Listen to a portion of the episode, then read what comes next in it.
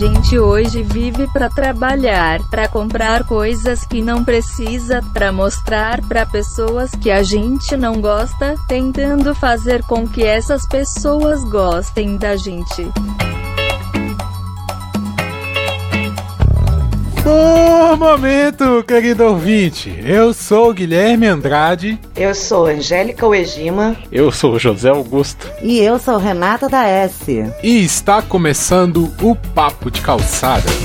Swingando, swingando, swingando. Swingando,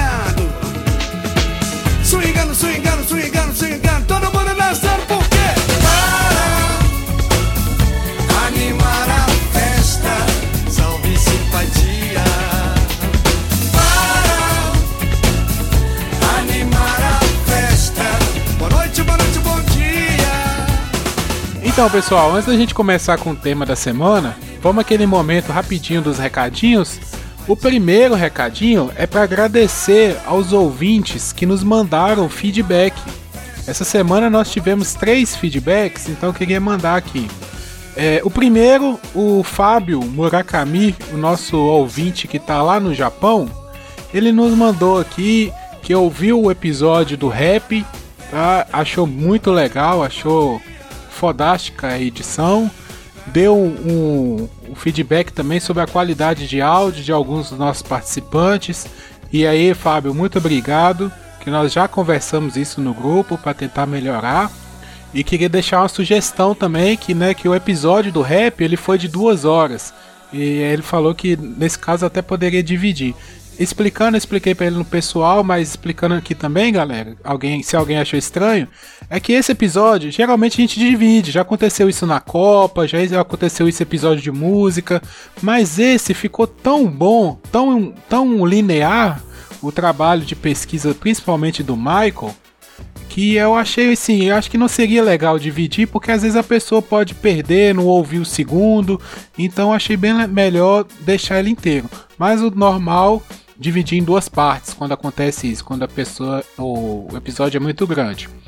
Outro feedback foi do Anderson Monteiro de Bezerros, Pernambuco, que é um, um aluno da professora Angélica.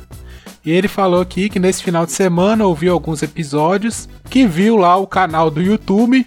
Isso aí é muito legal, que o pessoal já tá sabendo que tem um canal no YouTube. Então vai lá, procura Papo de Calçada Podcast no YouTube que você vai nos achar. Ou então vai no, no blog, tem o linkzinho lá na, na aba esquerda, né? Muito bom. A gente tá colocando, o Anderson, todos os episódios lá no YouTube sim. Todos os últimos tem, mas a gente tá subindo aos poucos outros. Às vezes falta tempo, mas eu, eu tô fazendo esse trabalho de subir sim. Que mais que ele falou aqui? Que vai ajudar melhor a divulgação e tal. E que mandou o link do podcast em vários grupos de WhatsApp e tudo. Então valeu Anderson pelo seu feedback também, continua ouvindo, é isso aí. Passe para a galera jovem ouvir o nosso podcast, muito obrigado. E o terceiro feedback foi pelo Twitter, que foi do Guilherme Billy, arroba Guilherme A. Billy. Ele falou aqui sobre o podcast, sobre o episódio sobre o museu, a tragédia do museu, né? Ele falou que o podcast foi ótimo e até sugeriu aqui uma participação do Pirula. Quem tá ligado aí no, nos canal do YouTube sabe quem é o Pirula. Quem sabe, né, Guilherme? Um dia a gente chama o Pirula, o Pirula nos dá a honra de participar aqui. E aí ele até falou que eu vi o podcast duas vezes para ver o que, que ele perdeu. Isso aí que é um ouvinte assíduo. Então, Guilherme também, muito obrigado. E você que ainda não mandou um feedback e quiser mandar pra gente, é só mandar a mensagem direta lá no Facebook, como o Fábio Murakami mandou. Pode mandar direto também no Twitter, como o Guilherme mandou. Ou pode mandar no blog, nos comentários. Se você é algum amigo nosso, pessoal, pode mandar pra gente no pessoal também, que a gente responde ou, ou lê aqui. E é isso aí, galera. Agora vamos para dar início ao nosso episódio de consumismo. E aí, galera? Episódio bem atual, né? Consumismo. O que, vocês têm para falar sobre isso? Eu tava louca por essa pauta, Brasil. Eu penso, eu tenho questões bastante importantes para falar sobre esse tema e uma delas, inclusive, é como a gente está incorporando, né, no dia a dia, na linguagem, há, há tantos anos as estratégias de marketing que o brasileiro, principalmente, está ficando desensibilizado do que, que é vida real, o que, que é marketing, o que, que ele sente, o que, que ele realmente é dele, o que, que vem de fora, né? Então eu estava muito interessada nessa pauta, queria só começar dizendo isso, que eu tô aqui seca. o, o, consumismo ele é uma coisa que é, ele é um produto, né, do nosso meio, assim, da nossa relação, acredito. Posso estar usando termos errados. Mas eu acho que com essas modernizações tecnológicas, é, nós estamos tendo lançamento de muito mais produtos hoje em dia do que tinha antigamente e até renovação. Eu indiquei para vocês um, um filme, né, que estreou lá na Netflix, o Next Gen, porque o começo do filme ele fala muito, so, muito sobre isso. Ele faz até uma comparação uma ilustração do que seria a Apple, né, vamos dizer assim, a fabricante do iPhone, com a fabricante de robôs lá no filme. E aí todo ano eles vão lançando robôs novos, só muda alguma coisinha no design, carros também acontece muito isso, de mudar a lanterna do carro, o retrovisor, alguma coisa assim, para lançar um produto novo. Então acredito também que essa relação de consumismo está muito também ligada à quantidade de produtos que é lançado ou não. É que eu, eu já vou falar aqui que eu não assisti, né, o, a animação que vocês passaram, mas, tipo assim, pelo que você tá falando, isso daí é muito ligado com o que o pessoal fala de obsolescência programada e obsolescência percebida, sabe? Tipo assim, a gente, é, esses dois tipos de obsolescência que a gente tem com os produtos, eles estão intrinsecamente ligados na forma como a gente consome as coisas. Porque, por exemplo, você deu o exemplo lá do iPhone, né? O iPhone ele tem uma obsolescência tanto programada quanto percebida. Porque você pode ver que, por exemplo, se você pegar, sei lá, eu não sei em qual geração que ele tá, mas se você pegar um iPhone 3 hoje, vai ter diversos aplicativos que não rodam nele. Então o que vai meio que te obrigar a ir cada vez mais comprando novo, sabe? Sempre se atualizando. Assim como eles vão gerando vários é, gadgets, né? Como que a juventude diz, que vai justamente só funcionar com aparelhos mais novos. E tanto também tem o, o percebimento que você tem é que, por exemplo, você compra uma coisa é, desses aparelhos eletrônicos e três meses depois já é como se ele tivesse antigo, sabe? É que eu acho que é super importante a gente diferenciar consumo de consumismo, porque consumo é uma, uma, é uma coisa, é uma relação que todos nós precisamos estabelecer sempre para viver, né? A gente precisa consumir. A gente precisa comprar coisas, a gente precisa. Consumo é você estabelecer uma relação ou de posse, ou de apego, estabelecer um relacionamento com coisas ou ideias, ou conhecimento, etc. Então a gente consome filmes, a gente consome livros, a gente consome relacionamentos, a gente consome redes sociais, a gente consome produtos, a gente consome comida. Agora, consumismo é fazer o uso excessivo e excessivamente rápido dessas relações, que está muito ligada à descartabilidade nos dias de hoje. Isso que você falou da obsolescência programada, é bem importante. Mas tem a obsolescência por desinteresse, que também está acontecendo na velocidade da nossa, do, do, da nossa época. Por isso que eu estava tão seca e apaixonada por estar tá aqui nesse dia e fazer essa gravação. Porque o consumismo é exatamente o desespero por novidades, seja em que área de relacionamento for. É que o Zé falou que nem assistiu Next Gen, né? E ele foi muito direto no ponto, né, Guilherme? Porque eu assisti. Eu assisti o Next Gen e o, e o, o, o Zé foi direto no ponto, que é exatamente o que o filme, é, a animação, toca.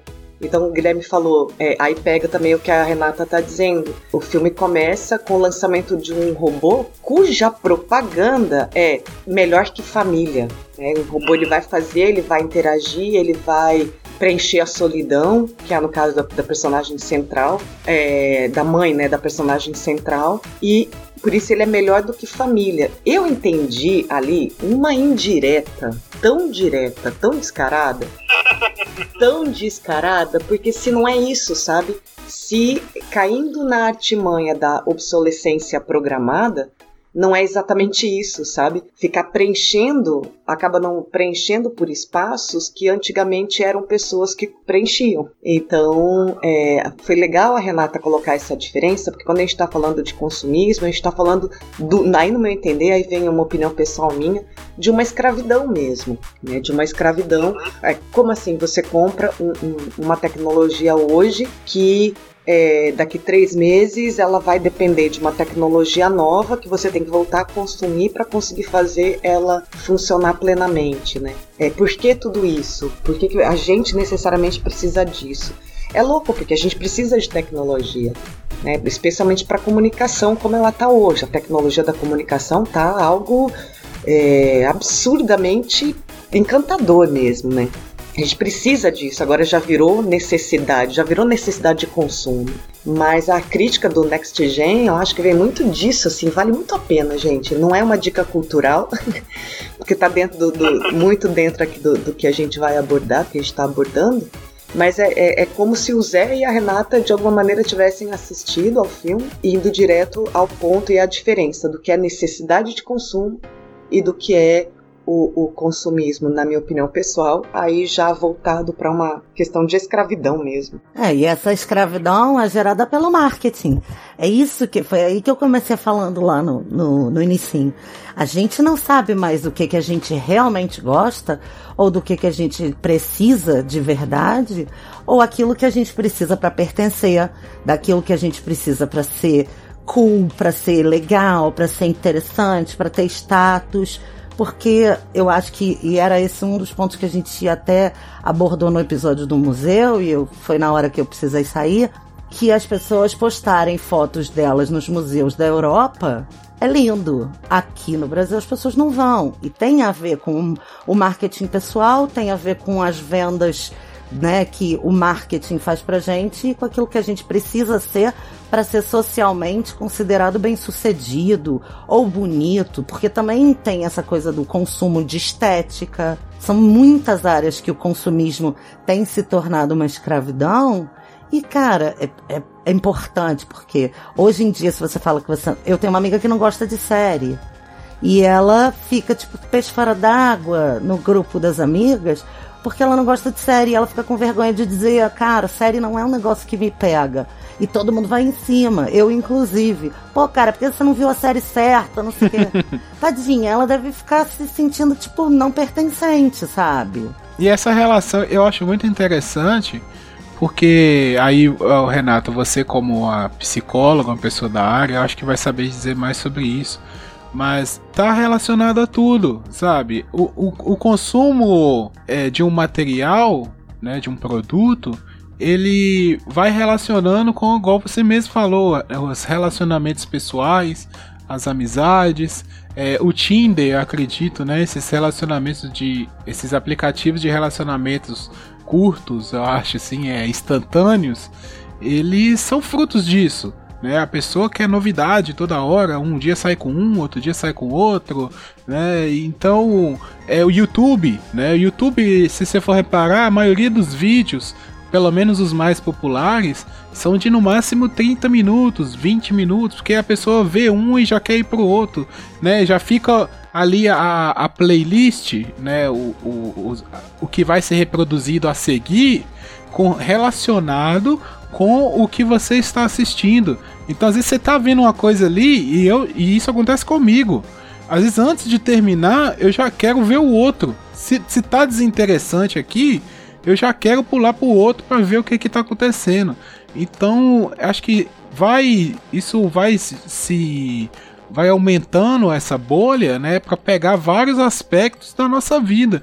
Aí vai família, vai, né, várias outras coisas que vão entrando nisso também. Sabe por que isso acontece, Guilherme? Que as pessoas saem com um, saem com outro, ou veem o vídeo seguinte porque o vídeo de agora tá meio desinteressante? Primeiro, porque tem tudo da mão, tudo disponível. Tá ali. Você pode escolher consumir uma outra coisa que talvez ela te prometa ser mais interessante do que a coisa que você já está consumindo ou com a qual você já está se relacionando.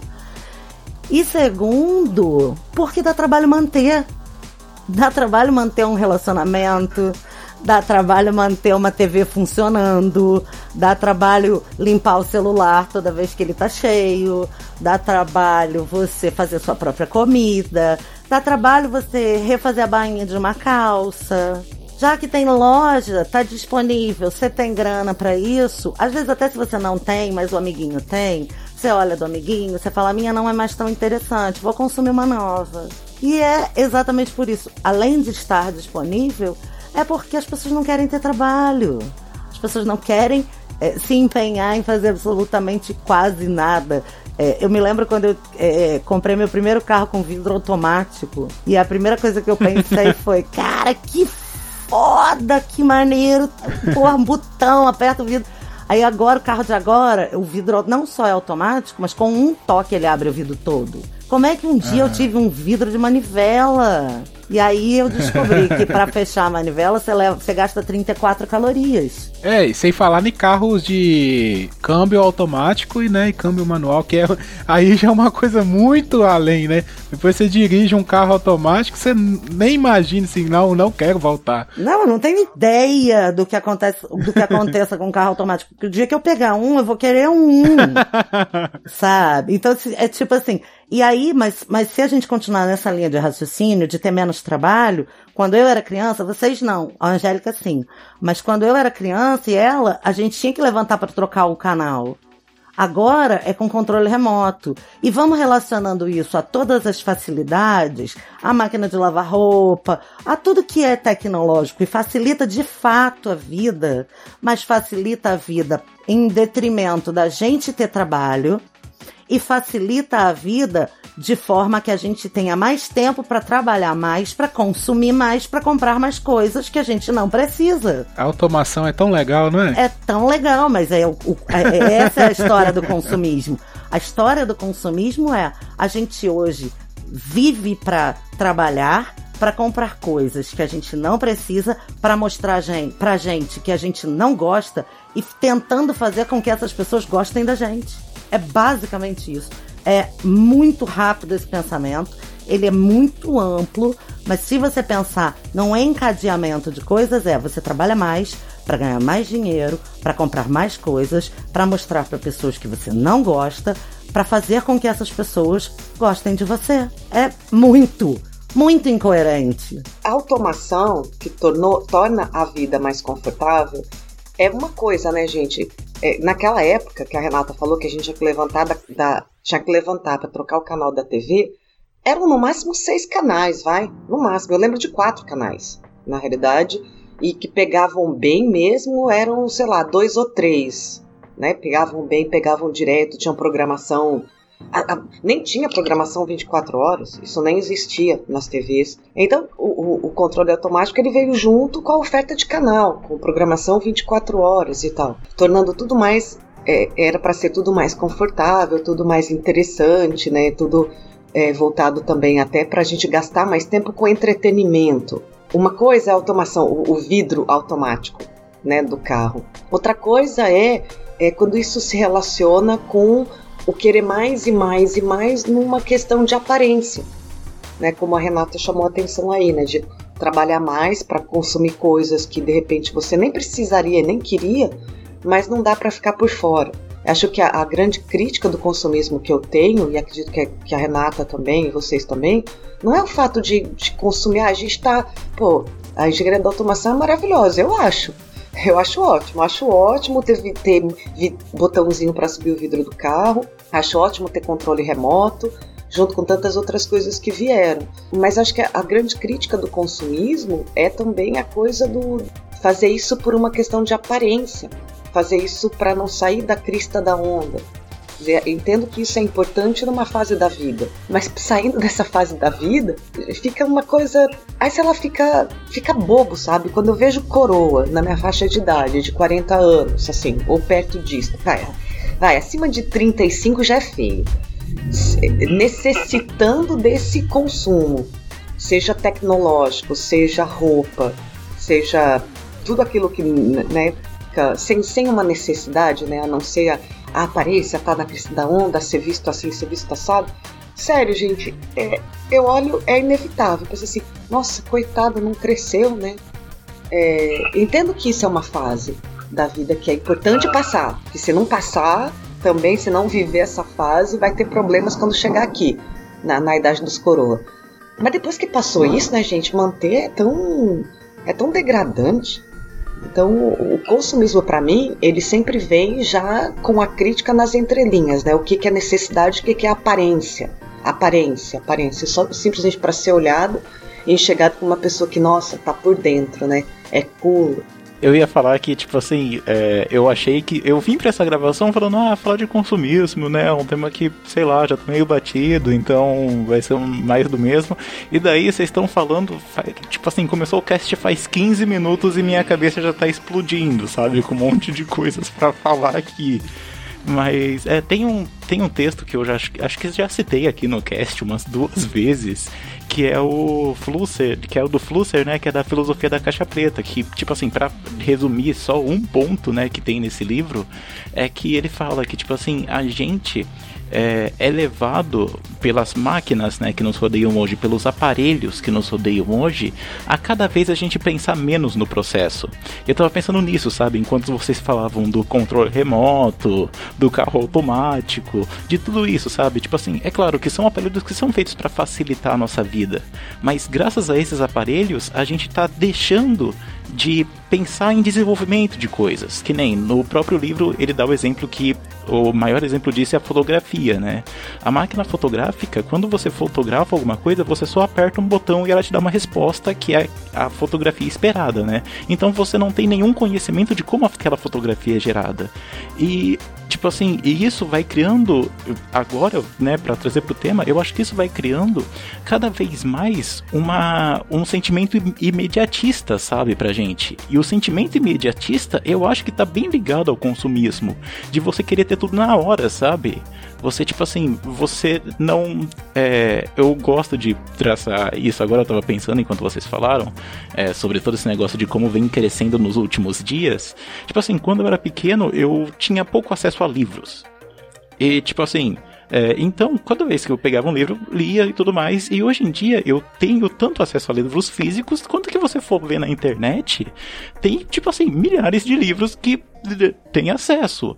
Agora, se eu for parar para ver, eu acho que minha leitura, o meu consumo, ele não aumentou de livro. Eu não leio mais do que antigamente porque eu tenho acesso a mais livros mas toda semana eu tô entrando na internet e baixando dezenas de livros, sabe? Que tá na minha listinha pra ler. Então aumentou seu consumismo, né? E não, não melhorou sua relação com os livros, é? Ok. Agora você falou uma coisa que a gente já tá explodindo a sua mente, agora eu vou te fazer uma perguntinha, Zé. Você já ouviu falar em síndrome de FOMO? Ah, o Fear of Missing Out? Exatamente. Fale mais, Renato. Então, a síndrome de FOMO, ou Fear of Missing Out, que diz respeito ao pânico hoje em dia que as pessoas sentem diante da possibilidade de outras pessoas estarem vivendo experiências mais legais que as delas. Tipo Instagram ou tudo. Eu vou descrever uma, uma circunstância simples que todo mundo já passou com algum amigo, etc. Você tirar uma licença médica. Durante a semana, sei lá, cinco dias que você ficou de licença médica, se você está com seu emprego em risco ou se você está vivendo num tempo muito acelerado, ou se o seu emprego exige muito da sua presença e da sua expertise o tempo todo, o tempo todo em que você está no hospital, você está pensando no que está acontecendo na sua repartição, o que os seus colegas estão fazendo, o que eles estão ouvindo, quais os feedbacks positivos que eles podem estar recebendo e você não, e como a promoção vai chegar para aquele cara que não teve licença médica e não vai chegar para você. É mais ou menos isso. Só que hoje, isso é magnificado pelas lentes das redes sociais em 300 trilhões de vezes. Porque tá, eu conheço gente que tá guardando experiência para postar quando não tiver nada interessante para postar. Minha nossa, mas peraí, isso é, isso é uma parafilia. Já virou uma parafilia, né não? Mas isso é, é produto do consumismo.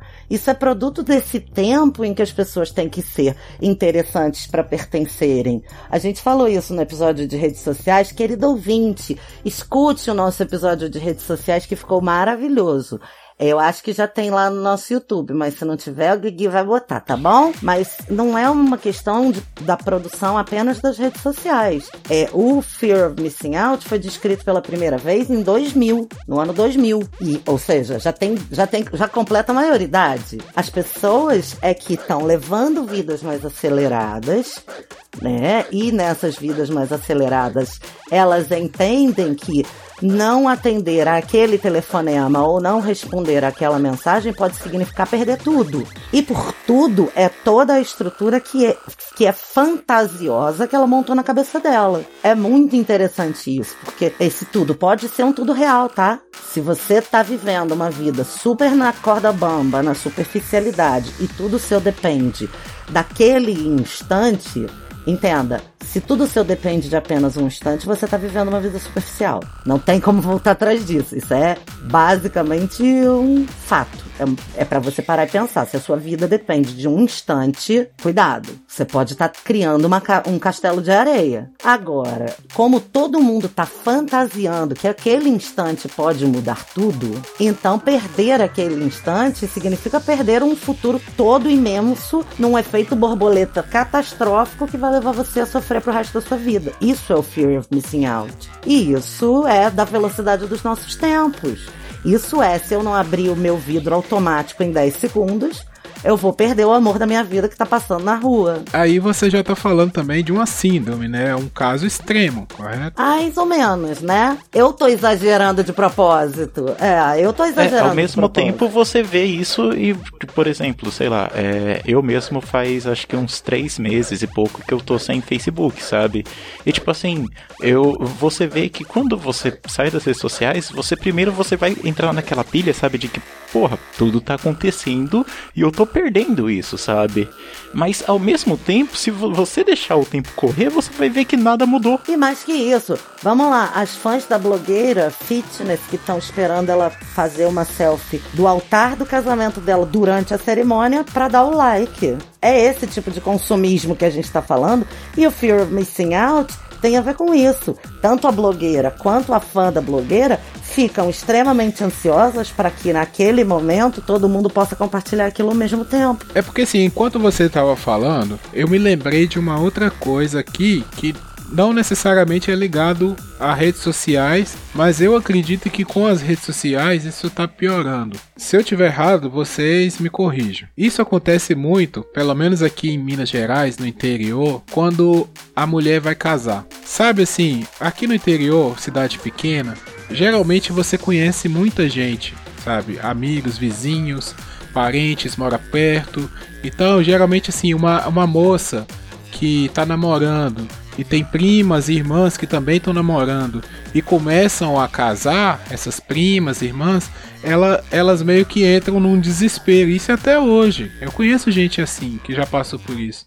Aí elas começam a desesperar, eu tenho que casar, ah, não sei o que, ah, eu tenho que fazer isso, ou ah, eu tenho que ter filho, porque os outros estão tendo filho, só eu não tô tendo filho, eu tô ficando para trás, eu tô perdendo isso, sabe? Entra nessa paranoia. É e assim, isso não é uma coisa isso. que depende de, de, de, de, redes sociais. Eu acho que o que só gravou nessa situação é que, por exemplo, aquela amiga sua que estudou com você lá no primário, que você não via há 10, 15 anos, mas você tem ela no Facebook, aí você vê que ela tá casando, meio que bate aquela coisa também. Nossa, tá na minha idade, já tá casando e eu não tô. Não, é exatamente isso, Gui. As pessoas querem viver as experiências e elas têm medo de não viver aquelas experiências. Isso foi a vida inteira e sempre foi. Por exemplo, a licença maternidade eram quatro meses, agora são seis meses de fear of missing out, de medo de você estar perdendo coisas, porque você está ali empacado numa fase da vida que você não pode fazer nada. Nada. E é, é por aí.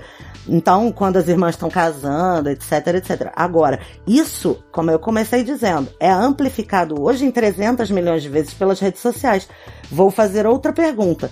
Você já passou a experiência de ter retomado o contato com algum amigo, colega, parente ou qualquer coisa pelas redes sociais e ver as fotos dessa pessoa quando você encontrou pessoalmente, você viu que essa pessoa está imensa, de gorda?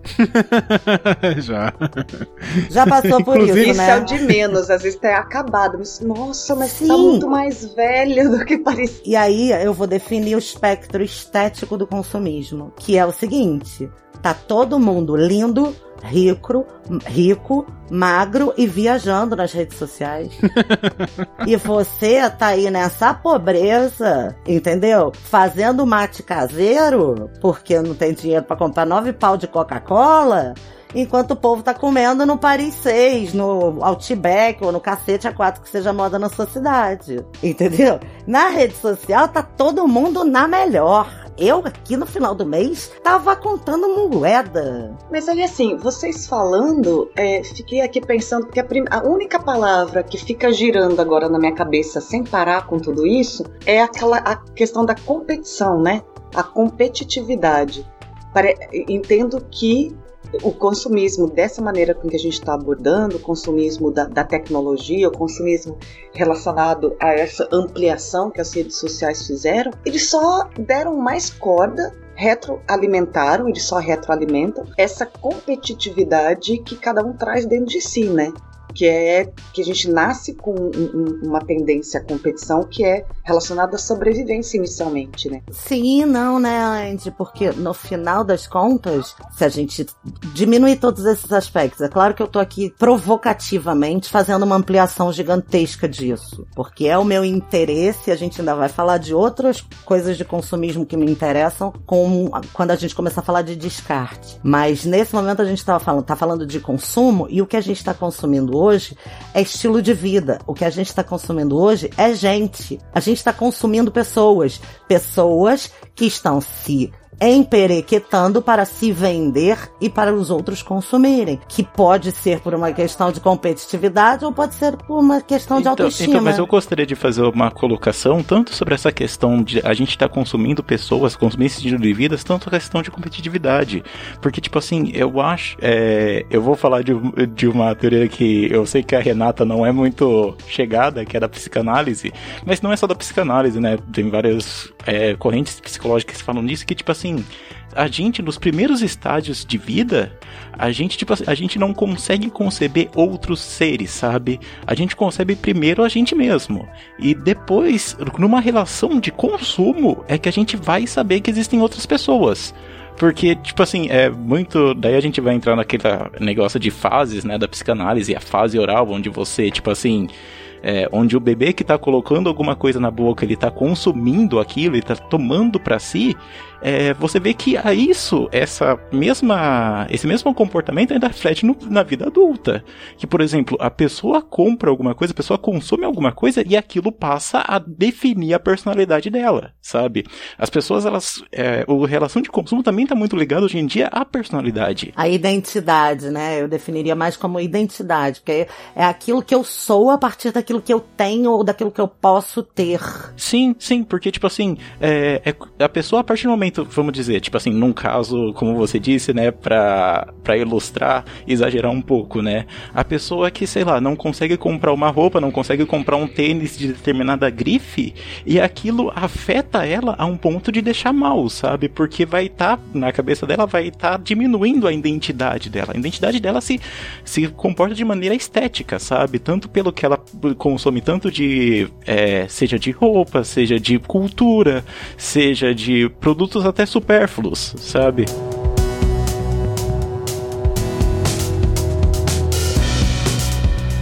É, é porque eu acho que de repente a gente pode partir pra coisa do descarte. O que, é que vocês acham? Pode, pode ser. Ah, o descarte, nossa, descarte muito me interessa no ponto de vista de bióloga, né? Aham. É, porque uma coisa tá relacionada com a outra, né? Exatamente. O descarte, a gente.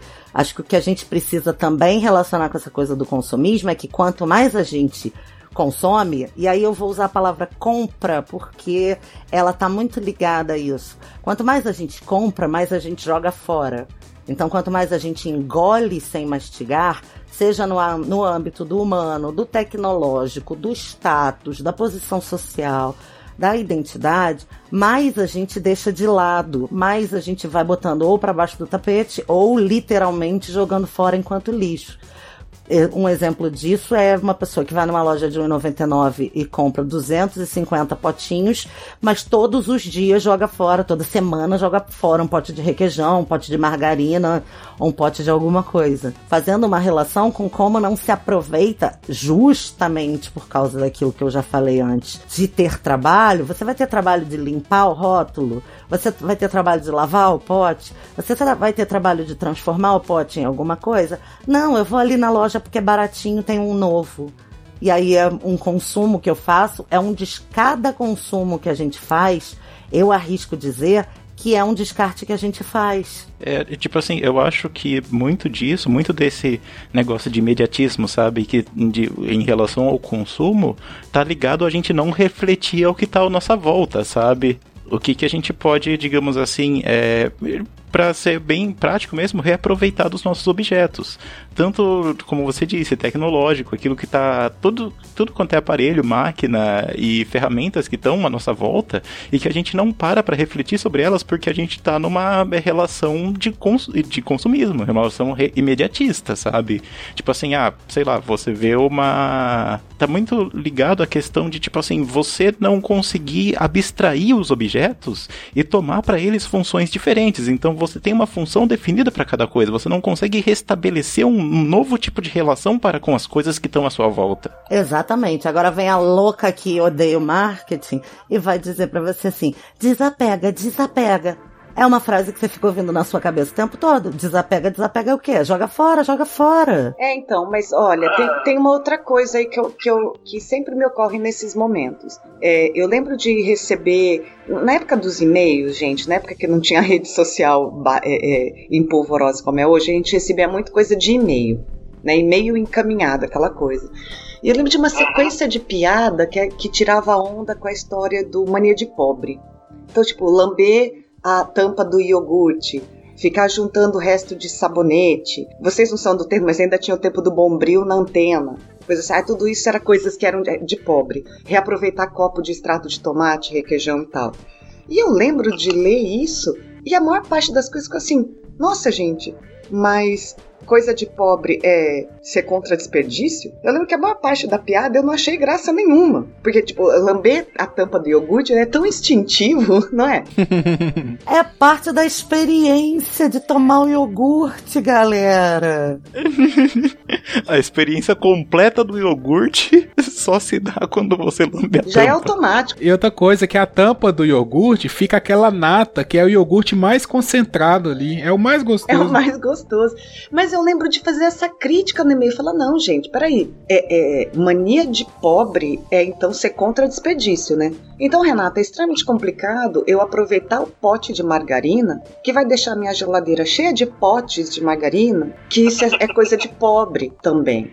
Sim, mas foi o que eu falei. A relação do consumismo, ela perpassa pelo status e pelo que eu vou mostrar para os outros. Me conta quem são as 10 pessoas que você conhece e com as quais você realmente se importa que abriram sua geladeira ultimamente. Na última semana, quantas pessoas abriram a sua geladeira? É tchau, né? Nem que minha casa fosse Pois super é. frequentada. Exatamente. Mas, mas é muito importante que a gente pare para refletir sobre isso. A gente tá fazendo. E aí volto naquela frasezinha que eu falei antes. A gente tá trabalhando para comprar coisas para mostrar para pessoas que muito provavelmente a gente não gosta e que a gente quer fazer com que elas gostem de nós. Porque o que, por que, que eu quero que uma pessoa pense que eu não sou pobre? Você tá entendendo? Pra quê? Que boa impressão é essa que eu quero causar de riqueza? E quem disse que riqueza é uma boa impressão? E quem disse que eu reaproveitar um lixo que vai ficar 400. Eu falei isso num vídeo outro dia que eu gravei reciclando potes de margarina, exatamente. Que estima-se que um pote de margarina vai ficar 400 anos na natureza, mas a gente não tem como saber porque o plástico não existe há 400 anos. Pode ser que ele dure mais ainda do que essa caceta. E aí, até o cálculo já foi mal feito e a gente está degradando numa velocidade, porque eu não conheço ninguém que use um pote só de margarina durante um ano. Menos ainda 400. Opa, posso Sacou? levantar a mão? Acho que meu pote de margarina tá na geladeira há uns sete meses. Ai, que beleza. Mas deixa eu colocar uma outra ideia aqui. Vocês estão falando aí, tudo bem. Mas eu acho que passa por uma outra questão que aí nós estamos em época de eleição e não quero falar de política, mas o governo, a, as entidades que né, tomam contas das nossas cidades tem que se atentar a isso e investir, por exemplo, em reciclagem. Tem que investir em pesquisa primeiro, Gui. Olha só, se você conseguir uma alternativa melhor e biodegradável para o plástico, que seja tão barata quanto o plástico, eu tenho certeza que basta você botar isso em três inserções comerciais que todo mundo vai largar o plástico. Agora, primeiro de tudo, não tem educação e pesquisa para isso. Segundo, não tem incentivo fiscal. Aí, por fim, não tem o cuidado final com a reciclagem. A reciclagem é uma ponta final dessa cadeia. Ela não é a primeira ponta. Certo, eu entendo. Entende que exi existe essa necessidade que não é só a gente botar a culpa em não em consumir menos, porque por exemplo, vocês estão falando de margarina, manteiga, né?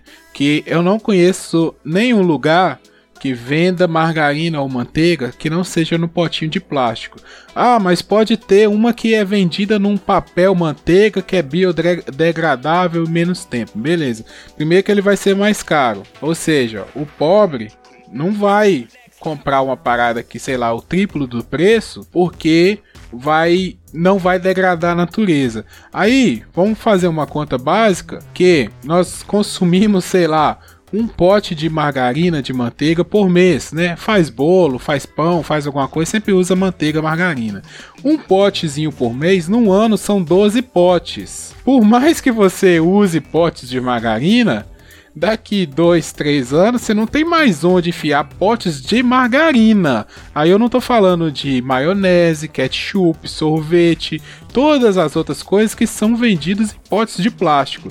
Então, assim, eu concordo com tudo que vocês estão falando, mas isso não passa apenas por consumir mais ou consumir menos. Isso passa por uma questão educacional, de consciência de cada um de nós e de governamental, de abrir os olhos e falar: nós precisamos conversar sobre isso, precisamos abrir a, a mente sobre isso, porque nós, Brasil, vivemos em um país agrário né? Semana passada, semana retrasada, nós falamos sobre a tragédia do museu e muito do que foi falado foi isso. Nós vivemos em um país 200 anos atrasado em questão de pesquisa, educação, tecnologia e várias outras coisas do campo é, científico, intelectual. Então eu acho que é justo isso, tudo que vocês estão falando, mas passa também por um outro lado. Sim, exatamente. Olha só, na man a manteiga pode ser distribuída em papel alumínio, que é tão barato quanto um pote plástico, mas não interessa para a indústria fazer essa distribuição. Agora, no final de muito menos do que um ano, no final de muito menos que um ano, você não vai ter mais onde colocar pote. Só que passa também pela ideia individual de o que, que você está fazendo com o seu lixo. Por mais que eu entenda e eu sou a primeira a levantar a mão e dizer assim, gente, quais são as alternativas? Não tem pesquisa na área e a indústria está pouco se lixando e o governo está pouco se lixando, tanto para o descarte quanto para o investimento no futuro. Só que esse lixo vai explodir na cara de todo mundo. Não é só do que consome Sim, pouco, tá aí, do que né? consome muito. Exatamente. Eu, depois de, sei lá, cinco meses aqui nessa casa, não tinha mais onde enfiar pote de, de margarina. Até porque eu faço pão e eu uso margarina, né, para os pães, para fazer nas receitas dos pães. Então me sobram milhares. Eu resolvi fazer sabão. Eu resolvi fazer sabão para dar um jeito de reaproveitar e aí o, o, pote de margarina não vira sabão. O sabão é que vai ser embalado no pote de margarina, a entender-se. Mas assim, eu fui procurar uma alternativa para mim e que me gerou uma alternativa ainda melhor, que é fazer meu próprio sabão e ainda economizo numa outra coisa, entendeu? Só que é muito difícil, é muito mais amplo do que isso. O problema do descarte é que quanto mais a gente ficar tentando entender o descarte como uma coisa social, menos a gente vai entender o descarte como uma coisa individual. Do mesmo jeito que no consumismo a gente tem que ampliar, para o descarte a gente tem que reduzir. Porque se cada pessoa repensar a sua forma de descartar, ou, por exemplo, azeite, eu uso muito na paneteria. Eu dou as garrafas de azeite aqui no meu bairro para as pessoas que fazem artesanato e para as pessoas que fazem conserva de pimenta. Porque eu tomei a iniciativa de não pegar um saco de garrafa de azeite vazio e botar do lado de fora para o lixeiro levar. Eu tomei a iniciativa de ir no grupo do bairro e perguntar: alguém trabalha com artesanato em garrafas? Alguém tem necessidade de garrafas de azeite? Posso juntá-las para você. E a moça vem buscar na minha porta. Eu não tiro nem o rótulo. Mas é, você tem que. Numa hora, a gente precisa ampliar de fato. Na outra hora, a gente precisa reduzir e pensar cada indivíduo. Não só no, no, na redução do consumo, porque às vezes não tem jeito. Você precisa consumir papel higiênico, você precisa consumir arroz, o arroz vem num saco de plástico, você compra feijão, o feijão vem no saco de plástico. Agora, o que que você faz para dar o máximo de destino correto e usar o mínimo de consumo desnecessário possível? Aqui na minha cidade, uma loja que vende cereais, que dessas de produtos naturais, vende castanha, vende chocolate, nananã, ela te dá o peso da sua embalagem em desconto. Então você leva a embalagem, compra o seu produto sem nenhum peso extra e você não precisa levar mais um saquinho de plástico para casa. Você já está levando a embalagem sua. E aí, isso é feito por quem realmente quer reduzir o seu próprio consumo. E isso é um passinho, mas é um passinho para repensar. São menos oito saquinhos de plástico que eu vou comprar, porque eu compro castanha de todas as variedades. Essa iniciativa individual é o que vai fazer toda a diferença um dia, né? Claro, eu ainda concordo muito com o Guilherme, porque eu venho de uma cidade, assim, eu fui criada no interior, no interior do Paraná, em Londrina, mas antes de mudar para Recife, eu morei por 11 anos em Curitiba. E eu cheguei em Curitiba quando tava, a, a cidade estava bombando a questão da reciclagem. Ela é mesmo uma cidade pioneira na organização disso. E é mesmo, gente. É, é, funciona muito direitinho, é, ela realmente merece ser citada com louvores por causa disso. Ok. É, então eu venho dessa, dessa realidade, mas eu sei, por exemplo, quanto foi difícil isso se estabelecer. O quanto era difícil das pessoas lavarem a embalagem e cuidar do seu lixo reciclável antes dele ser é, descartado, antes, antes do caminhãozinho lá passar para recolher esse lixo. Então eu entendo que, concordo com o Guilherme, que tem que vir de, de política pública é, o ajudar a cuidar do nosso lixo, porque aquela velha coisa que a gente volta e meia fala, é engraçado como somos obrigados a produzir lixo. Né? Mesmo que, que no que dependesse da nossa vontade a gente não quisesse. Então que nos ajudem a é, resolver o problema dele. Por exemplo, a, a Terra Cycle, que é uma empresa que trabalha muito essa questão do lixo, tem uma parceria com várias empresas, mas eu destaco a parceria com a Scott Bright, né, que a gente cadastra lá, faz um cadastro na Terra Cycle, e cada 500 gramas de, de esponja, que não precisa ser da marca Scott Bright, basta ter aquela dupla face, qualquer marca, que a gente envia para lá em cada 500 gramas, cada esponja pode ser transformada em dois centavos. Então isso para um para entidades filantrópicas, para grupos de escola, creche, comunitários assim, bastante vale a pena, né? É um estímulo que vem de uma empresa que trabalha, vive com disso e que faz parceria com empresas que nos forçam a produzir lixo. É bom o poder público, de alguma maneira, junto com a iniciativa privada ou não, é, nos ajudar com isso, né? Porque Muitas vezes a gente é forçado a produzir lixo.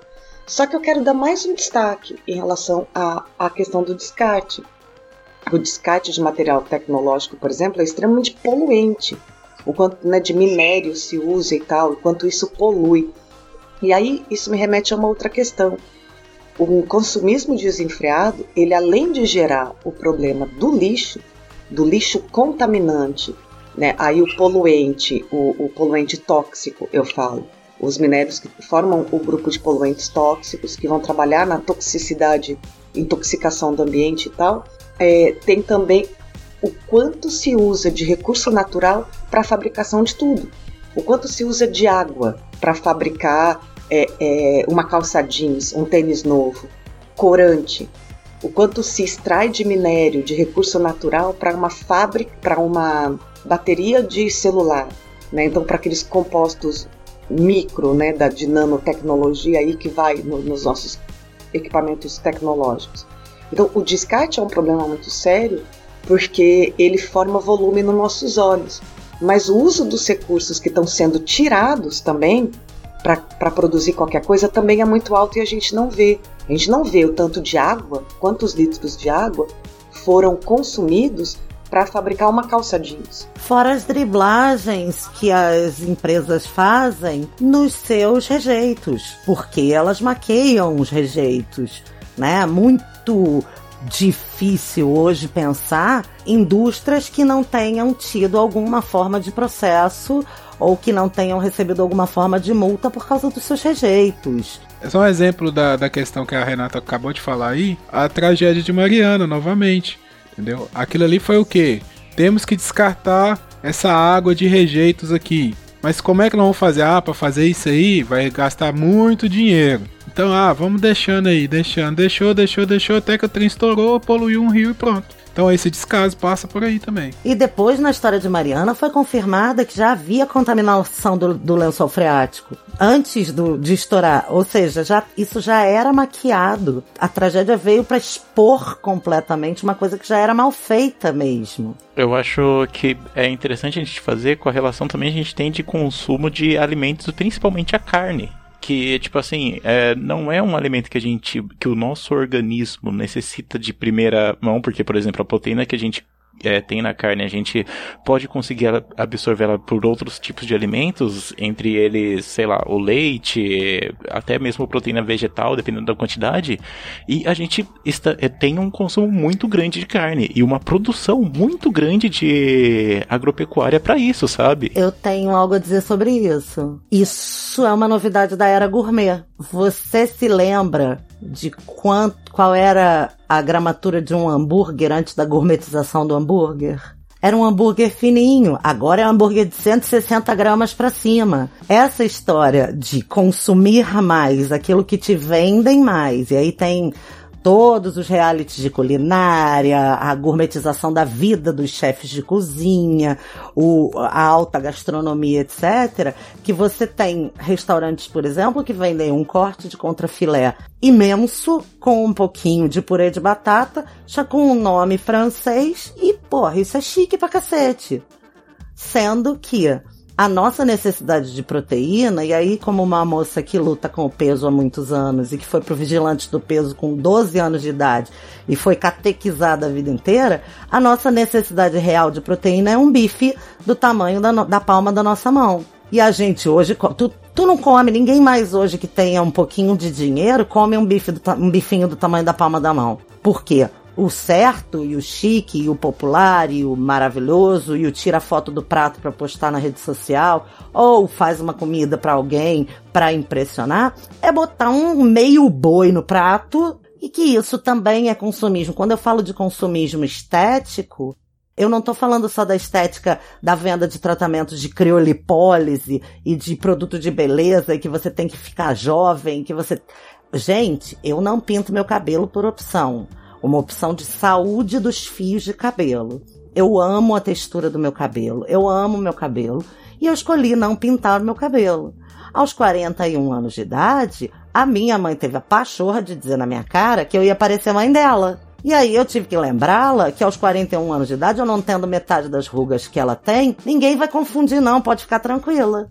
Mas por quê? Porque a indústria vende que você tem que ser loura, que você tem que ser gata, que você tem que ser fitness, que você tem que ter uma determinada estética e que essa mesma estética envolve a sua comida, envolve o empratamento, envolve o volume de carne que você come. A gourmetização trouxe isso. Hoje, você vai pagar 30 pau num hambúrguer, ele tem que ter no mínimo teu, a grossura do teu antebraço, cara. E é aquele negócio, quando a gente tá comendo carne, né? Tipo assim, ah, vai falar, ah, um boi. Tipo assim, um boi não é só o animal em si, sabe? Ele é o espaço que ele ocupa, ele é a água, ele é. Cara, para você fazer um filé, vai muita água. E o rejeito pós-criação e abate do boi, que são os ossos, que são, né, a carcaça, o resto de carne, e que metade vai para ração, metade vai para salsicha. Aí também tá esquisito, porque aí as pessoas não pensam nessa parte. É super complicado. Eu acho que o boi, assim como o porco, acho que é, sobra pouca coisa, né?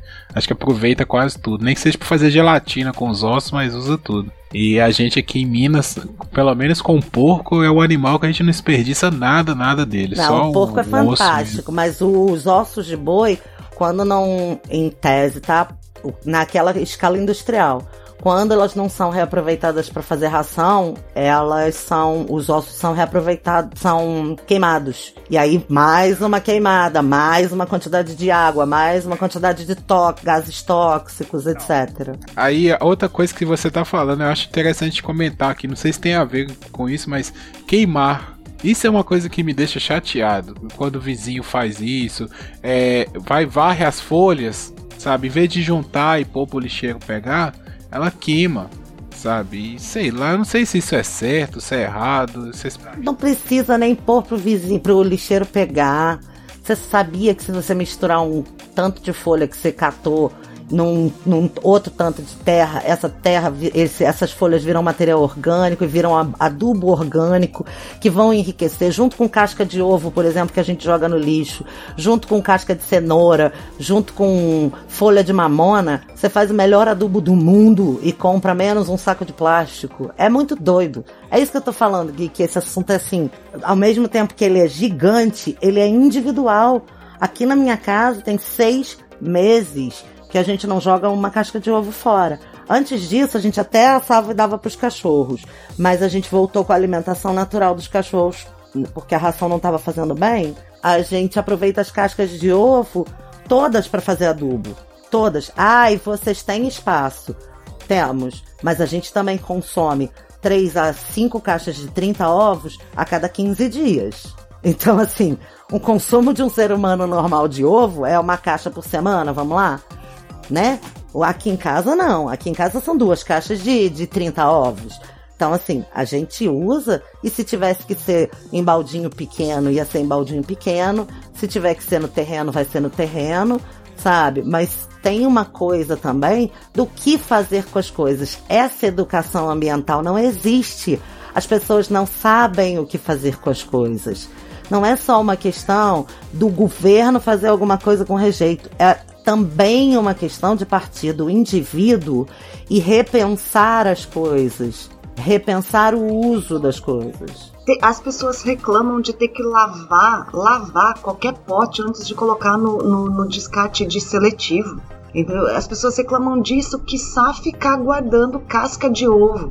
É, é, Guilherme, queimar o lixo que foi varrido na frente de casa é porque faz ele sumir, né? Pronto, sumiu, acabou o lixo. É, não vou ter trabalho. Voltamos ao não vou ter trabalho. Pois é, mas assim, eu acho também que isso aí que você falou, Renata, você falou a palavra-chave: educação. Sabe? E quando tem lá a Semana da Água, né? Na escolinha eu lembro que tinha a Semana da Água, que tocava aquela música lá do Guilherme Arantes e tal. E assim, muita gente, ah, nada a ver e tal. Mas tem que ter, sabe? Eu acho que essas coisas tem que mudar a escola e mais uma vez eu falo, quem tá velho, gente, às vezes não adianta, sabe? Eu acredito que a gente tem que educar as crianças, quem é novo, sabe? Porque essas pessoas que vão mudar. O meu vizinho aqui, que é idoso, que põe fogo na- nas folhas toda semana, não adianta eu ir lá brigar com ele, falar com ele que tem que fazer isso aqui.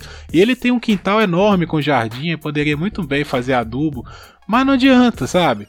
Então acho que tem que partir da escola, da- dos professores, da família também, sabe? Tomar consciência e falar assim: ah, eu sou um burro ignorante, mas eu vou ensinar meu filho que não é assim. E a partir daí você mesmo já começa a fazer as coisas. Eu super te entendo, que, mas eu, deixa eu te fazer uma pergunta. Você sabe se ele sabe que dá pra fazer adubo? Porque assim, eu acho que é importantíssimo e é fundamental e a gente só vai mudar o status de coisas educando as crianças. De fato, principalmente nessa questão dos rejeitos.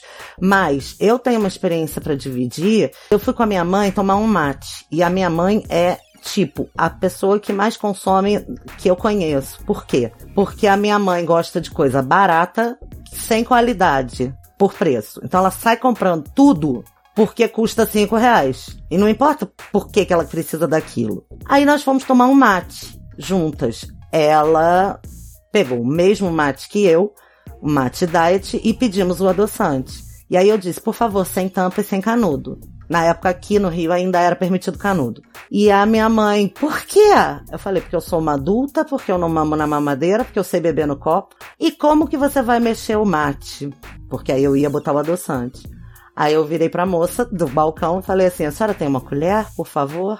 Ela me trouxe uma colher, eu mexi o mate e devolvi a colher. E aí a gente sentou. E a minha mãe falou: mas por que isso? Aí ela me deu a chance de dar uma palestrinha pra ela sobre quanto tempo leva na natureza, o plástico, nananina, nanã, e o canudo, e que os peixes confundem os canudos com outros peixes menores e comem, etc, etc, etc. Num golpe genial do destino, dois dias depois, minha mãe recebeu aquele vídeo famigerado da tartaruga tendo o canudo extraído do nariz. Mano, aquilo mudou a vida da minha mãe. A minha mãe hoje fica pra mim, Rê, eu tenho uma latinha de biscoito, tal, tal, tal. É para jogar fora ou você pode reaproveitar? Rê, eu tenho não sei que, não sei que, não sei que lá. Você pode reaproveitar? Rê, você quer a caixa do não sei que? Cara, ela parou para pensar a partir de um exemplo, uma coisa que ela nunca tinha pensado. Aí ela me viu também nesse mesmo local fazendo compras e botando, tirando uma eco bag de dentro da minha bolsa para embalar as minhas compras sem pegar plástico. Ficou chocadíssima com a praticidade daquilo, porque eu tenho uma sacola só para carregar ao invés de 20 e resolveu comprar uma eco bag para ela. E tá usando a eco bag dela. E a minha mãe tem quase 70 anos. Ela nunca tinha pensado nisso. E ainda virou para mim e falou assim: Filha, mas fui eu que te eduquei, como é que você aprendeu isso? Eu falei: Mãe, você não lembra, não? Eu fui criança da Eco 92. A minha escola me levou na primeira grande convenção ambiental que teve aqui no Brasil.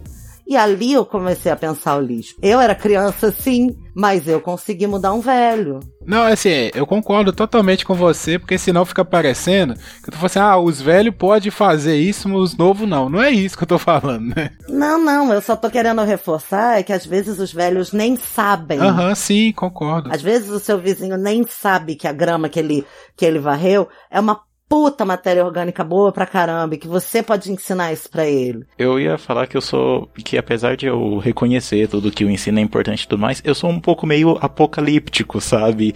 Em relação a essas coisas, porque tipo assim, a gente, é claro que é necessário para todo mundo, né, fazer esse trabalho de conscientização. Porém, ao mesmo tempo que você tem toda esse, essa discussão, né, que vamos dizer, tipo assim, já passou o meio individual, sabe? Hoje em dia é uma preocupação social essa conscientização do que fazer com os descartáveis. Agora, ao mesmo tempo, você tem uma, você também tem uma educação que te influencia a consumir cada vez mais. É aquele negócio que você falou que eu achei interessante, sabe? Que tipo assim, quem, quem nunca ouviu aquele negócio de que, ah, comprei porque tava barato, sabe? Tipo assim, pô, é super legal comprar coisa barata, mas só que muitas vezes a gente vai ser atraído justamente por causa disso, sabe? Tipo assim, você não tá precisando de algo, mas você vai comprar por causa disso. E você falando sobre esse negócio de, sei lá, de é, saco, plástico, essas coisas, por exemplo, aqui mesmo na padaria de casa, sabe que eu vou. O pessoal pega o pão, né, naquele saco que é meio papel, não sei qual que é o nome daquele papel, é papel vegetal? Não é, papel é papel de pão. vegetal. É, que... papel de pão. É, papel de pão papel de pão. E tipo assim, a, a moça, né, da padaria, ela sempre me oferece uma sacola, sabe? Uma sacola plástica para colocar o pão que já tá dentro do papel. Então, tipo assim, você vê que tem muito aquele negócio de que ah, a gente foi já, a gente é educado a consumir mais, sabe? A gente é educado a gastar mais. A gente é condicionado então, tipo assim, a isso. Eu, como saio pouco, eu numa volta que eu dou na cidade, eu vou na padaria, vou no supermercado, vou na farmácia e vou, sei lá, na lojinha. E cada lugar que eu entro, as pessoas me oferecem não uma, mas duas sacolas. Então, em quatro lojas, eu teria consumido no mínimo oito sacolas plásticas. Tá entendendo? É, é muito doido isso, porque assim, no mercado não são só duas. Se eu fizer uma comprinha média, eu já vou trazer quatro sacolas, porque são duas sacolas dobradas, né? Porque eles socam uma dentro da outra, porque acham que uma não é boa o suficiente. E, gente, em uma saída de 10 minutos, eu volto com 12, 15 sacolas. É uma loucura isso. Essa coisa da sacola, para mim pessoalmente, ela acaba tendo uso na forma de saco de lixo. Eu transformo tudo em saco de lixo. Só que, obviamente, eu não produzo tanto lixo para consumir tanta sacola. O, o, o, que me irrita às vezes é ir comprar uma coisa pequenininha na farmácia e dar aquela é, é, é o tamanho de um envelope, uma sacolinha plástica que é do tamanho do envelope. O que, que eu faço com aquilo depois? Aquilo eu não tenho como reaproveitar em nenhum baldinho de lixo, de banheiro, de cozinha, nada. Vocês sabem, uma sacolinha pequenininha. É do tamanho de uma carteira. Gente, aí, aí eu acho, não, não preciso disso não. Gente, a farmácia que eu tô falando, ela não dá 20 metros de casa. Não, eu moro ali, ó. Ah, não quer mesmo? Não, eu moro ali, ó. Amor, agora você imagina na roça, quando eu entro no, no mercadinho. Agora não, porque já acostumaram. Mas quando eu entrava no mercadinho, as caras das pessoas que eu dizia, não, sacola não, eu tenho a minha. Era, eram absurdas. As, as pessoas chegam a fazer careta para mim. E aí, depois de umas três semanas morando aqui, a filha da dona da mercearia, eu cheguei, falei assim: não, não, sacola não, obrigada. Ela, ah, você que é a famosa Renata? Eu, ah, sou famosa já? Ela é porque minha mãe disse que tem uma moça que veio morar aqui e que essa moça não consome sacola, tem horror a sacola plástica porque polui o ambiente. Ela nunca tinha visto isso, ela me contou. Gente, e fora quem fica puto, tá? Quando você recusa sacola, porque ainda tem isso. Mas a sacola de lixo, a sacola que a gente reaproveita para o lixo, é, uma, é um, um uso, né? Só que nesse caso, eu, a gente conseguiu reduzir, tendo o terreno, a gente conseguiu reduzir o nosso lixo para um saco de lixo por semana. Então, cara, numa saidinha que eu traga 15 sacolas, eu vou levar um ano para acabar com isso, sabe? É muito desenfreado o uso de sacola, mesmo. Posso te dar uma sugestão sobre as sacolas? Fala, meu amor. Procura alguém que precisa, por exemplo, você vende pão, você entrega os seus pães, né? Mas tem gente que às vezes, por exemplo, minha avó, ela vende chuque, que é geladinho, chup-chup, não sei como é que vocês chamam aí. Aí ela precisa de sacola, sabe? Porque tem gente, sei lá, que vai comprar 5, 10 geladinho e aí ela tem que pôr na sacola. Então aqui em casa, sempre quando sobra, eu levo para ela. Assim também, por exemplo, minha mãe, né, vende roupa, ela é costureira, então ela sempre tá precisando de sacola para pôr a roupa para entregar para pessoa. Então, boa ideia, ótima ideia. Agora só sobre a, a questão de achar estranho, né, é, pessoas que é, rejeitam a sacola, é que às vezes também tem gente que briga por não ter sacola. E, e, e, isso pode gerar uma coisa que não é nem culpa do vendedor, do atendente e tal. Porque assim, ele tá tão acostumado a ter que dar a sacola, que a maioria exige sacola, que quando alguém não quer, ele acha estranho, sabe? Então às vezes também nem é culpa assim tanto do vendedor, é culpa das pessoas que exigem ter sacola, sabe? Por causa de uma questão de condicionamento mesmo. Enfim. Ó, eu queria falar de uma última coisa, porque eu tenho um tema que eu acho super importante no, na na, pauta do consumismo é que assim, aí eu tava pesquisando aqui, né, das coisas que eu gostaria de falar, que são muitas e que, como vocês perceberam, eu não paro de falar mais do que. Eu estou falando mais do que notícia ruim em cidade de interior, mas tem a última coisa que eu queria abordar, que é a gente vive hoje um tempo, esse tempo frenético e rápido e de muito, uma carga de trabalho imensa, de correria e de vida diária, de cada vez mais, mais, mais, mais. Aí eu lembrei que no leito de morte, a última coisa que a gente vai desejar é ter trabalhado mais ou comprado mais ou consumido mais. Aí fui buscar uma pesquisa de uma enfermeira que escreveu até um livro, uma enfermeira australiana, falando sobre os cinco maiores arrependimentos das pessoas no leito de morte. E aí fui também ver outras pesquisas, enfim, eu não quero nem me focar nesses cinco maiores arrependimentos, mas todos eles dizem respeito a ter ficado mais com a família, ter tido mais tempo, ter aproveitado a natureza, ter beijado mais os filhos, ter trabalhado menos. E tem músicas, né? Tem aquela música, o Epitáfio dos Titãs. Tem uma música do Super Combo, que se vocês não, não conhecem, é, eu recomendo que conheçam a banda em si. E, cara, é muito importante a gente pensar que isso, esse tempo todo que a gente está correndo, e aí usa-se em português uma expressão muito boa, que é correndo atrás. A gente está correndo atrás de quê? Para chegar aonde, né? e pensando numa aposentadoria um dia em ter tempo para viver na natureza ou viver no campo ou ter uma casa de praia e, e fazer menos. E o que, que é isso que a gente não pode fazer isso hoje, né? O que, que é isso que a gente tem que esperar para um dia ser feliz, um dia poder, enquanto a gente está preocupado é, é, adquirindo as coisas de marca, ou vivendo a vida dos outros, ou vivendo para mostrar para alguém? Quais serão, quais serão os nossos arrependimentos? Era, era essa pergunta que eu queria fazer aqui no Papo de Calçada. É aquele negócio, eu acho que volta muito no que a gente tava. no que vocês colocaram, né, no começo do cast, que tipo assim, o consumismo, ele tá muito mais voltado ao consumir com quantidade do que consumir com qualidade necessariamente, sabe?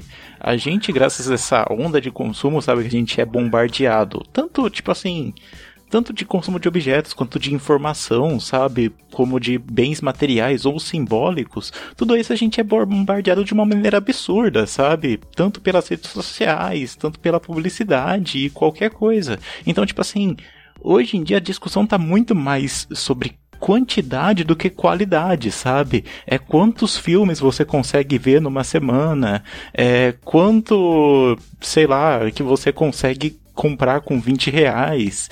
E tudo isso não está relacionado justamente com a qualidade daquilo que você absorveu.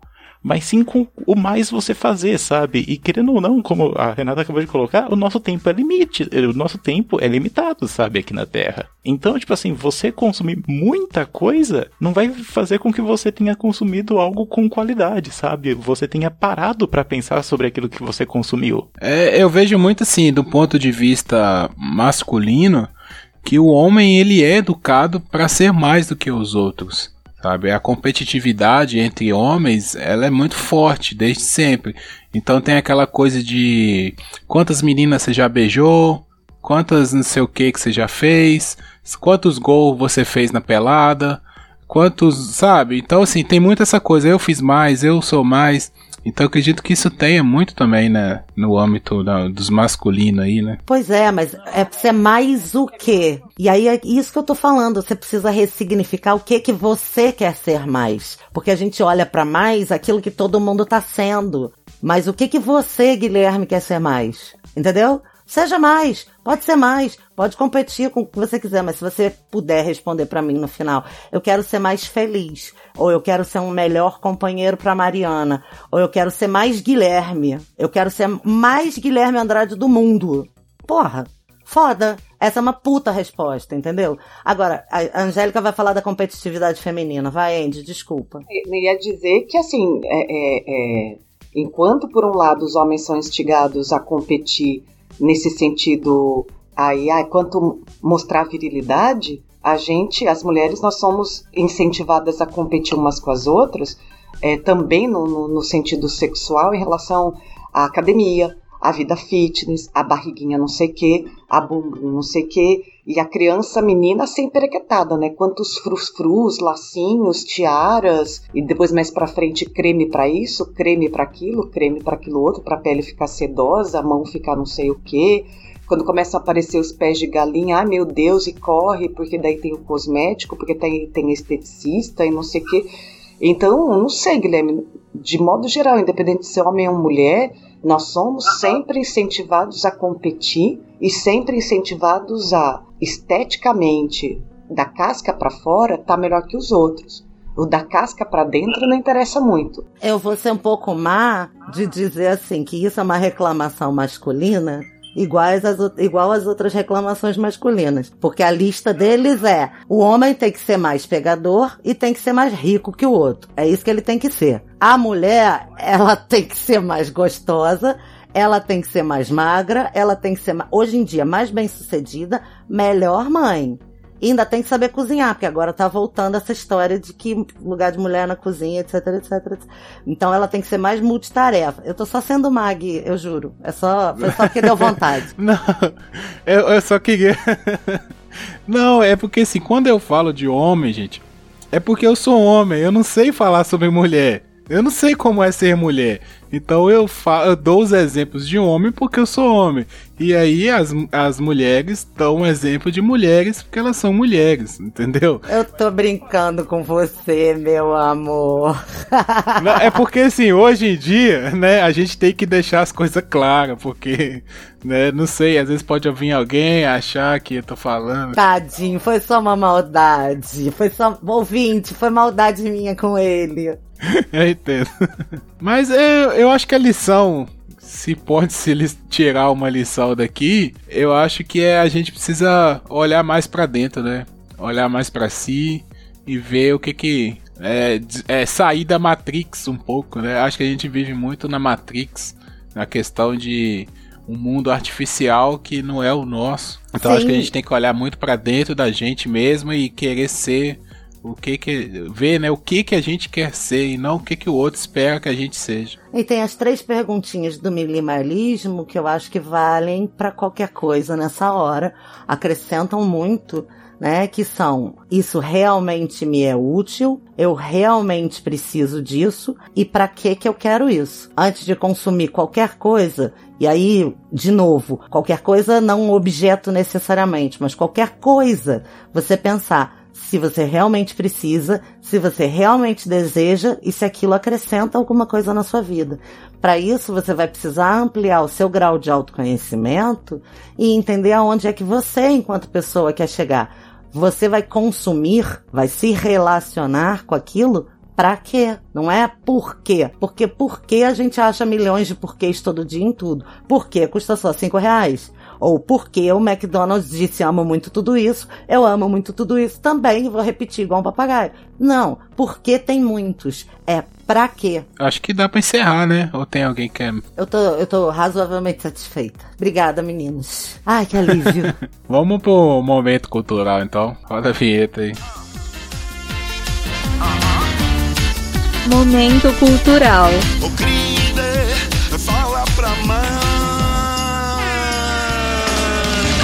É, Então, eu, eu posso começar comentando de um, na verdade dois, filmes que eu vi esses dias. Que o primeiro deles é um documentário que se chama The Cleaners. Que ele é um documentário que, primeiramente, ele trata sobre as pessoas que são, tipo assim, são contratados terceirizados que vão verificar o que é denunciado para Google e Facebook. Sabe? Então, tipo assim, sempre que rola uma denúncia de postagem, seja por violência, seja por pornografia, seja por conteúdo do político, essas pessoas que são contratados terceirizados, eles não têm qualquer relação com o Google e Facebook, é, eles vão ser, eles vão ser as pessoas responsáveis por é, decidir se algo deve continuar na rede ou não. E tipo assim, o, comentário, o documentário ele começa bem suave, sabe? Mostrando tipo assim, ah, é, suave entre aspas, né? Porque quando você vai tratar de temas como esse é difícil alguma coisa ser suave em si. Mas que nem começa com, por exemplo, ah, qualquer coisa em determinados governos podem ser é, inaceitáveis.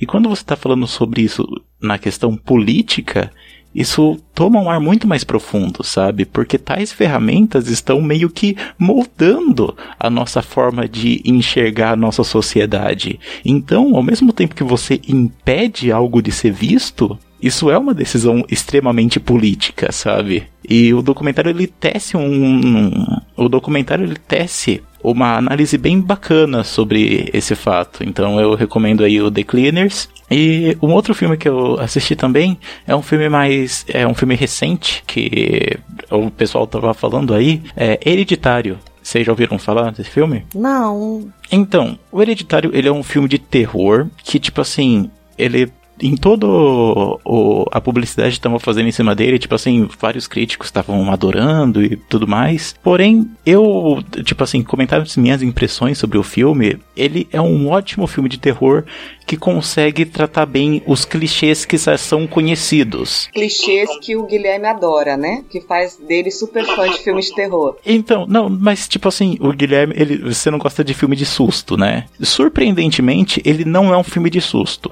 Ele é um filme de clima. Tipo assim, ele constrói bem um clima, apesar de no final ele ficar gráfico, né? Porém, o gráfico não é necessariamente o susto, mas sim pela imagem chocante que ele mostra.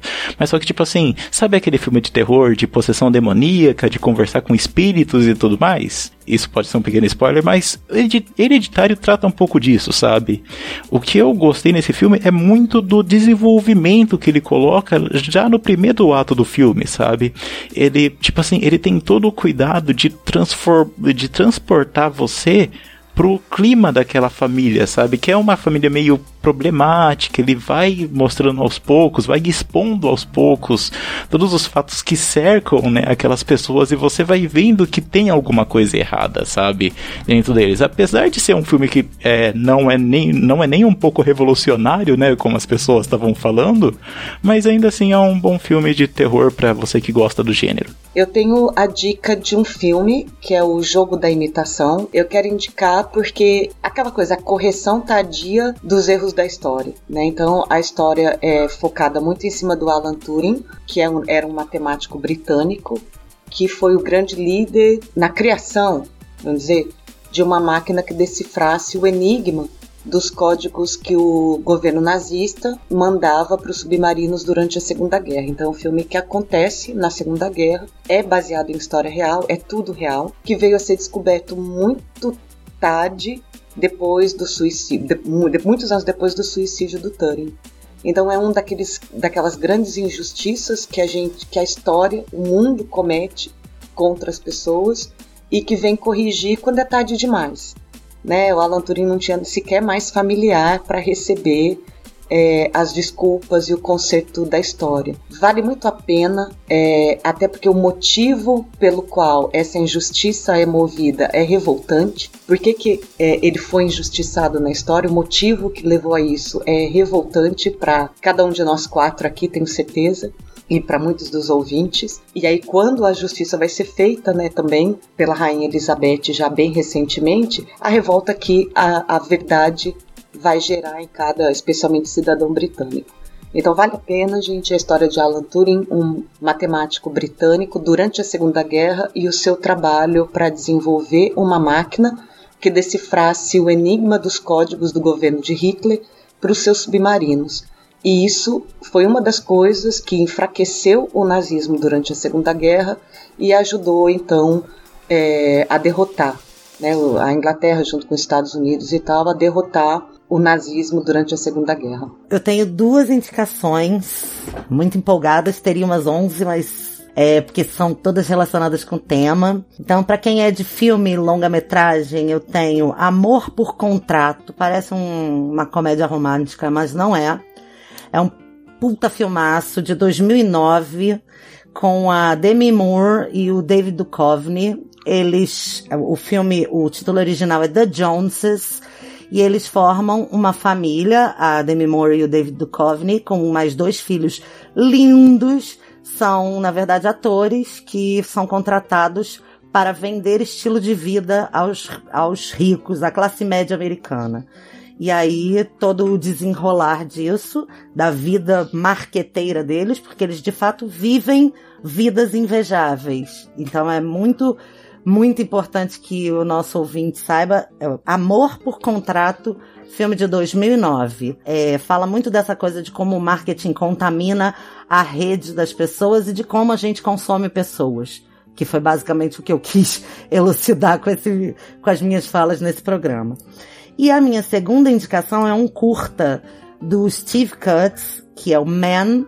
Ele leva cinco minutos e pouco, tem no YouTube, tem tudo que é lugar, e fala da, da relação do homem de dominação com a Terra e de como o ser humano, enfim, tratou e vem tratando o planeta em cinco minutinhos e pouco. É um soco no estômagozinho, só para vocês continuarem nesse tema do consumismo. Vou indicar aqui, eu vou indicar uma outra coisa, mas eu vou indicar esse filme, que eu lembrei que ele, eu acho que ele é relacionado com o tema.